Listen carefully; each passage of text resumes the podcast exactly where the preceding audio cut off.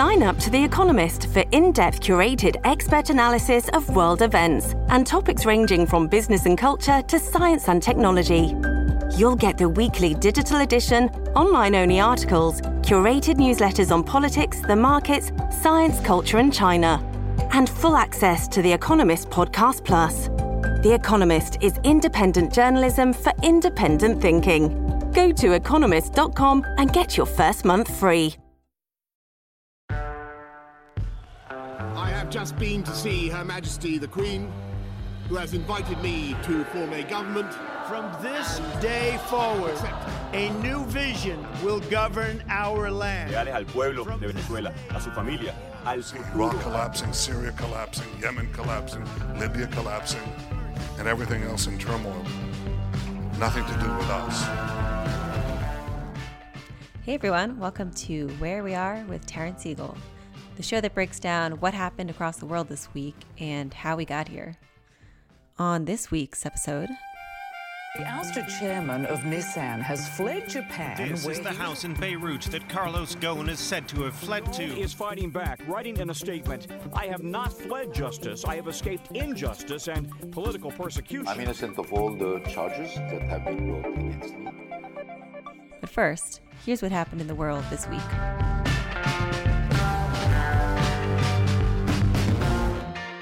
So, one of the biggest stories this week was the killing of Iran's most powerful military commander, Qasem Soleimani, by a U.S. drone strike in Baghdad.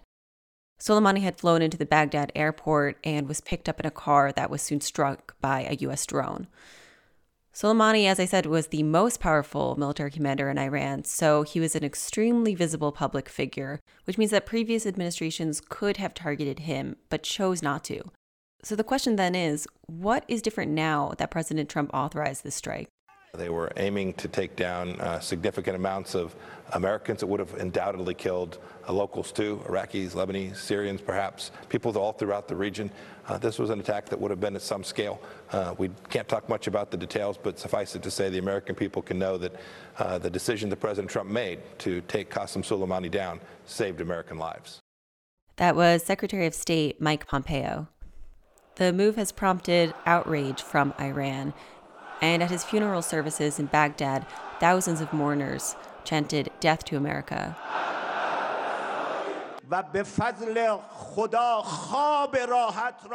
Iran's supreme leader vowed severe revenge for the move, and the U.S. has now deployed an extra 3,000 troops to the region, stoking fears around the globe that this could escalate into an all out war between U.S. and Iran.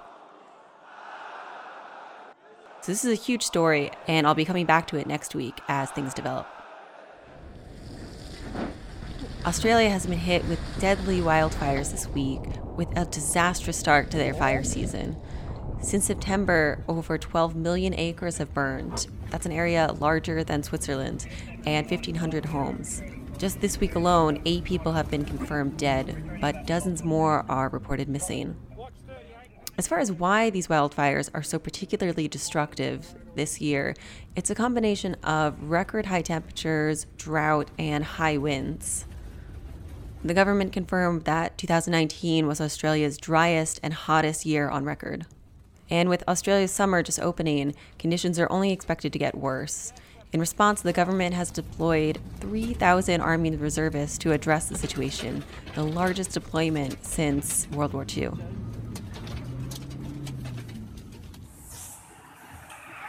Indonesia has also been hit with natural disasters this week, with a torrential downpour on New Year's Eve causing disastrous flooding and landslides in the capital city of Jakarta. At least 60 people have been confirmed dead, and almost 200,000 have been evacuated, making it the worst flooding in the region since 2007. In an effort to prevent further disastrous rainfall, planes have been sent up to shoot salt flares into the clouds, a method called cloud seeding, to break them up before they reach the capital and cause more disastrous rainfall. And finally, in Austria on Wednesday, the main center right party, the People's Party, led by ex Chancellor Sebastian Kurz, agreed to a coalition government with the environmentalist Green Party. And on Saturday, the Green Party delegates officially approved this partnership. So they will be forming a government and putting the ex Chancellor Sebastian Kurz back in power.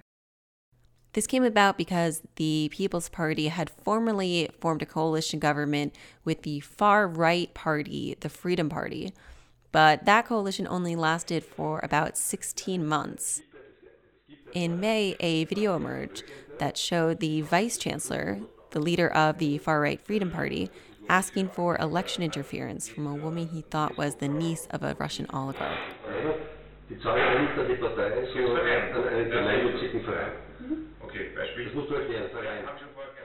When Mr. Kurz, the leader of the People's Party, saw this video, he said enough is enough and dissolved his government and started campaigning immediately. So in September, his party won 37.5% of the vote, and the Green Party had won 14% of the vote. So they became kind of an attractive potential partner. Although a very unlikely partnership, uh, this will be the first time that the Green Party and the People's Party form a government in Austria. And it'll be particularly tough on the minority Green Party, who disagree with the People's Party on everything from immigration policy to economic policy. On Wednesday, Mr. Kurz said, We succeeded in uniting the best of both worlds. It is possible to protect the climate and borders. And with that, it's time for this week's deep dive.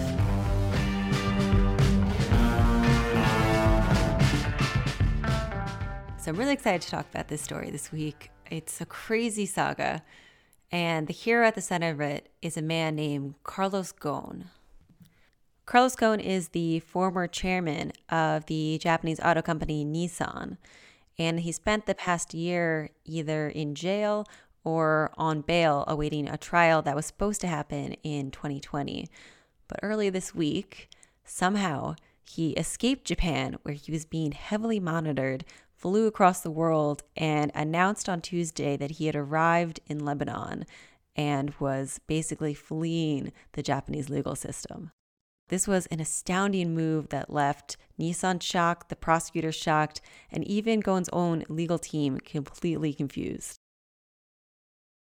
To understand how we got here, we have to go back quite a ways. So Carlos Ghosn was born in Brazil and he was raised in Lebanon. He moved to Beirut when he was still a toddler. Uh, it's going to be important for the later part of the story to know that he has citizenship in Brazil and Lebanon and France. So he has three passports. So Ghosn studies engineering at a school in Paris, and eventually he starts working for the massive French auto company Renault. And when he joins Renault, the company is recovering from a disastrous merger with Volvo. It's not doing very well. And Ghosn comes in, he cuts costs, and he really turns the company around. So in 1999, he's promoted to Chief Operating Officer. And at this point, Renault had bought a huge stake in a fledgling Japanese auto company called Nissan.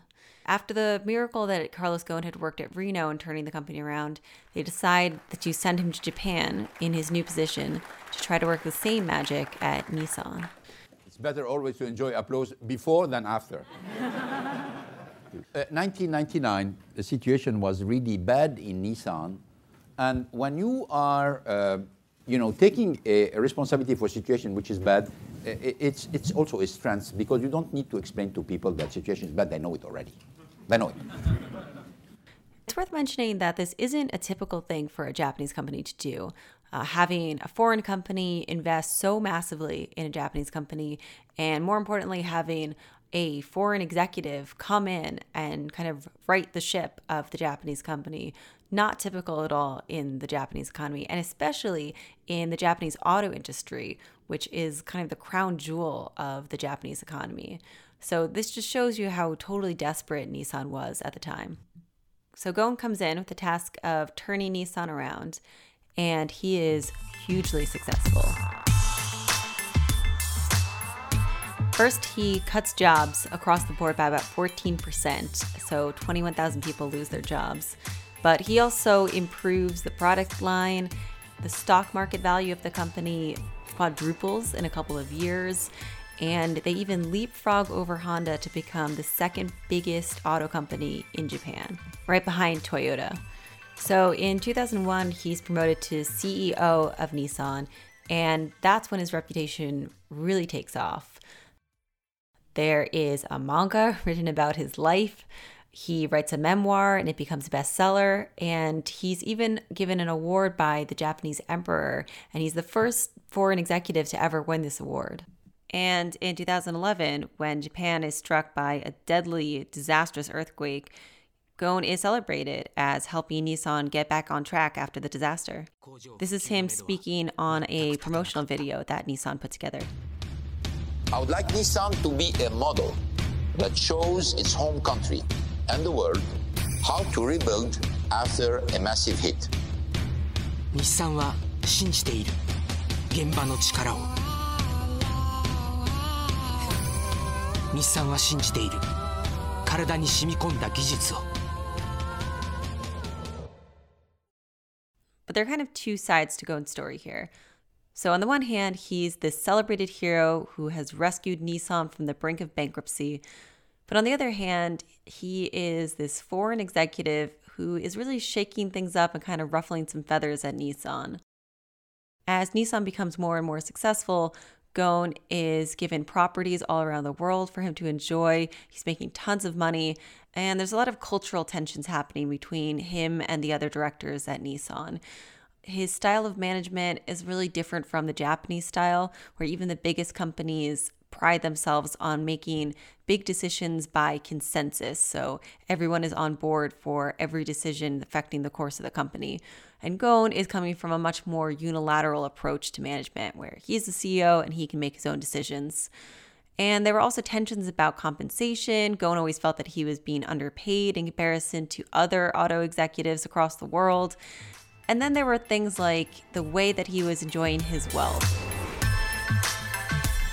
He's making tons and tons of money and he's, you know, enjoying it. He's kind of flaunting it in a sense. He had a really elaborate wedding in Versailles that had a Marie Antoinette theme.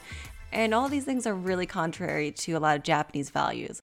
One of the most important tenets of Japanese culture is a value for modesty and humility, and Ghosn was not really exhibiting that at all. So there was a lot of tensions happening that were kind of being overlooked so long as Nissan was really, really successful. But as Nissan became less successful, as it started to flail a little bit, Ghosn became under closer and closer scrutiny. And then on November 19th, 2018, Welcome back. Breaking news. Um, in the past few minutes, Nissan has revealed that its chairman has been arrested after allegations of serious misconduct. Nissan accuses Carlos Ghosn of underreporting his compensation and the personal use of company assets. Nissan says it's been going on for years. That was CNN. So basically, Ghosn had arrived in Haneda International Airport. He was going through customs and immigration, and he was told there was some issue with his visa. He was taken aside and led to a room with a prosecutor who told him he was under arrest and he was taken to jail.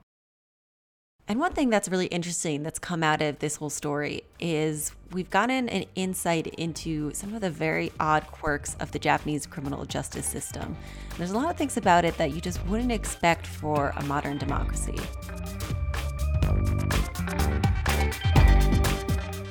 Ghosn is taken to jail and he's held for 48 hours without being charged with any crime, without being able to meet with his lawyer. And while he's there, he's being questioned and he's not allowed to have a lawyer present. So obviously, that runs totally counter to, for example, the United States law, which says that defendants can't be questioned without their lawyer. And if you hold someone for 48 hours without charging them, you have to let them go. But in Japan, it is legal to hold someone for 48 hours without charging them. And at the end of those 48 hours, you can request an extension of the defendant's detainment. And that's what they did. So he was held for an additional 10 days. And then when those 10 days were up, you can just request another extension, which is what they also did.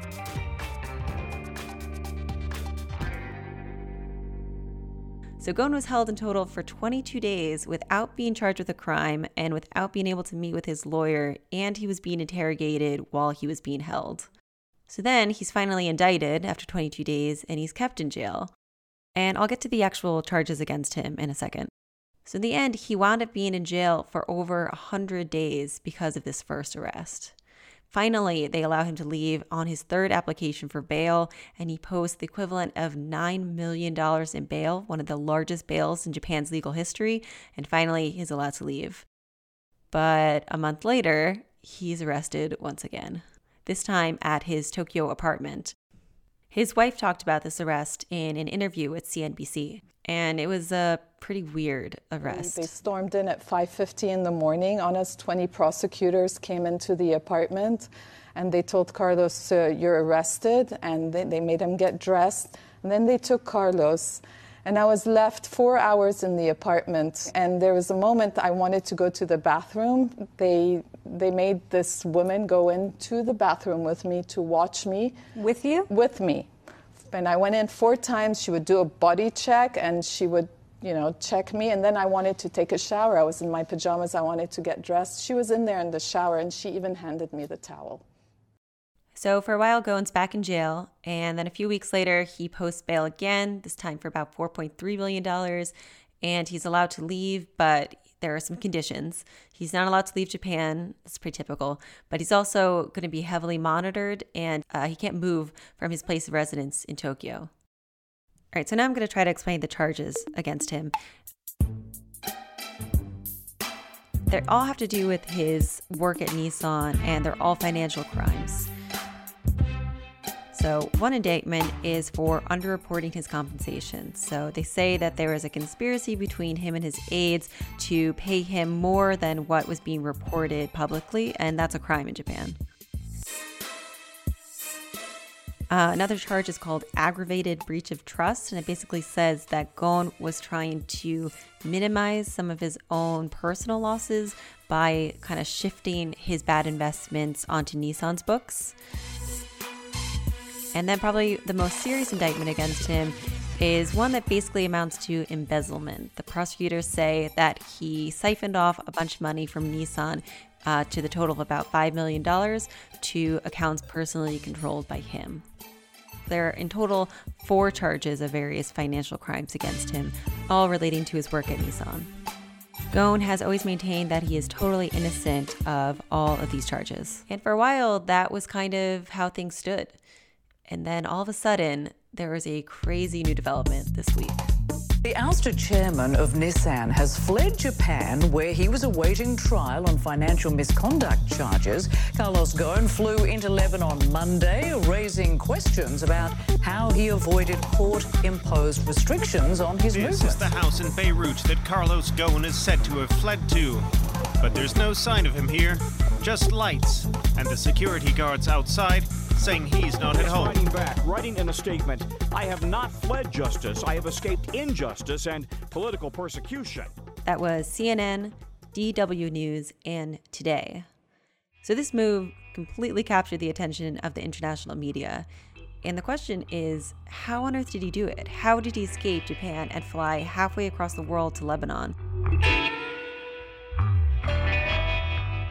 It seems like Ghosn was able to fly on a private business jet from Osaka to Istanbul.